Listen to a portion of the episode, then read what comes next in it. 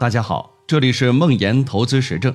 梦岩是且慢创始人，在互联网金融行业十余年，深入理解并实操美股、港股、A 股等多种投资方向。每周都会记录自己的实盘业绩和心得体会。感兴趣的话，可以关注梦岩的微信公众号。今天我想跟大家聊的是一个我最近经常被问到的问题：还会有牛市吗？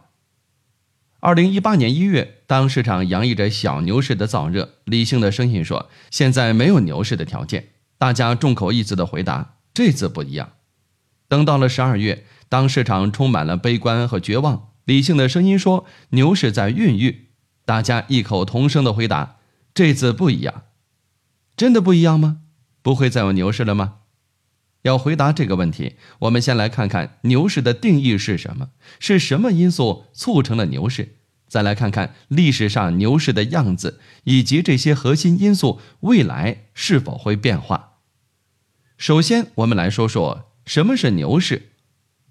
A 股语境下的牛市是指价格在短期内快速上涨的市场，而快速上涨的原因是什么呢？我们先来看一个公式。价格等于公司价值加情绪，在这个公式中，大家觉得会在短时间内有大幅变化的是什么呢？是公司价值吗？显然不是。二零一八年一月到二零一八年十二月，短短的一年时间，中国的经济衰退了吗？公司价值下降了吗？快速变化的是大众的情绪和预期，从极度乐观到极度悲观，再从极度悲观到极度乐观。在熊市的底部区域，价格被公司的价值拖住，情绪或者说泡沫被极度的压缩；而在牛市，大量原本并未投资的人群步调一致的快速入场，贪婪的情绪猛烈而集中的释放，造成了短时间内指数价格的大幅上涨。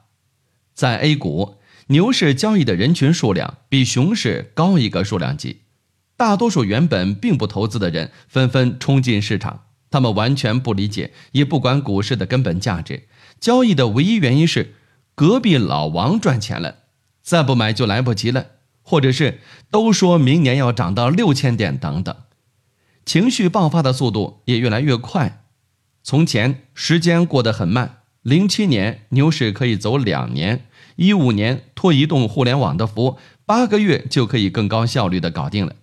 我们可以用历史来检验这个结论。首先，我们需要找到一个能够比较准确的测量情绪的指标。这里我选用了百度指数。百度指数基于百度的搜索数据，覆盖人群很广，可以帮助我们洞察主流人群的行为习惯的变化。简单的说，一个关键词的指数越高，表明这个关键词的搜索量越高，代表对这个关键词所感兴趣的人越多。我们选取从二零一一年到二零一八年的时间段，并把二零一四年十月至二零一五年七月定义为牛市，其余为熊市阶段。我们分别来看几个不同的关键词在熊市和牛市的搜索量对比，来反推背后情绪的变化。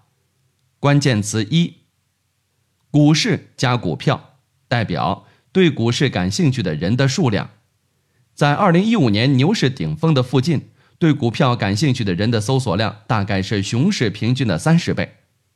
关键词二，创业板代表对创业板感兴趣的人的数量。二零一五年牛市是创业板的牛市，牛市顶峰的时候，对于创业板感兴趣的人的数量是熊市的六十倍。关键词三，基金加基金净值代表对基金感兴趣的人的数量。二零一五年的牛市中，通过基金间接入市的新人是熊市的十倍。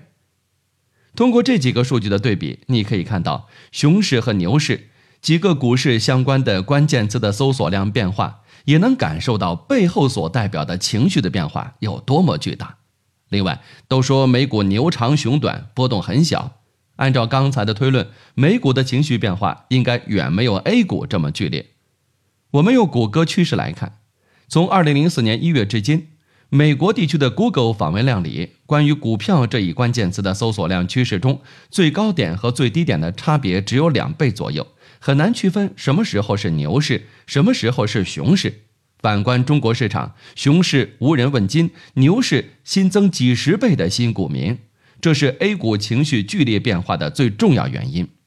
未来还会这样吗？要解答这个问题，就需要我们去理解为什么我们的股民和基民会像驴鼠一样如此步调一致的，每隔几年就完成一次把钱搬进股市的大搬家。我们再来回顾一下价格的公式：价格等于公司价值加情绪。在熊市的底部区域，情绪或者说泡沫被压缩到极致，没有太大的下降空间。经济持续增长，公司价值持续增长，带动价格微幅上涨。与此同时，底部时期一些特殊的政策，比如二零一四年底的沪港通，可能带来情绪的催化，造成价格的上涨。这样的上涨逐渐带来了赚钱效应，慢慢从媒体、朋友圈以及聚会上传播，引发新的交易人群进场。随着股价的持续上涨。认为价格超越公司本身价值的投资人会逐渐卖出，大多数时候会引发价格回落，然后上涨结束。而如果新的买入人群源源不断，进来的人超过了离开的人，价格不断上涨，形成正向循环，牛市就形成了。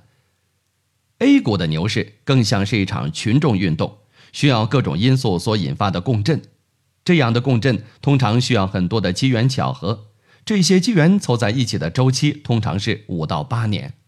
最后，我想总结一下：虽然在谈论牛市，但我并不喜欢这样的牛市。这样的牛市并没有创造价值，而是在进行巨大的财富转移。巨幅的波动给国家以及大多数人带来了巨大的伤害。我们想改变它，这是且慢的价值。如果我们可以做得更好一点，去影响更多的人，让更多的人在熊市开始投资，帮助他们了解投资的大道，了解时间和复利的意义，了解驱动长期股市上涨的根本因素，陪伴他们一起度过熊市的每一天，也许我们就可以降低情绪在价格中的巨大波动。可能无法达到美国的两倍，就算把我们现在的三十倍降到十倍。A 股的熊市和牛市也许就不会如此的界限分明，我们的世界也会变得更美好一些。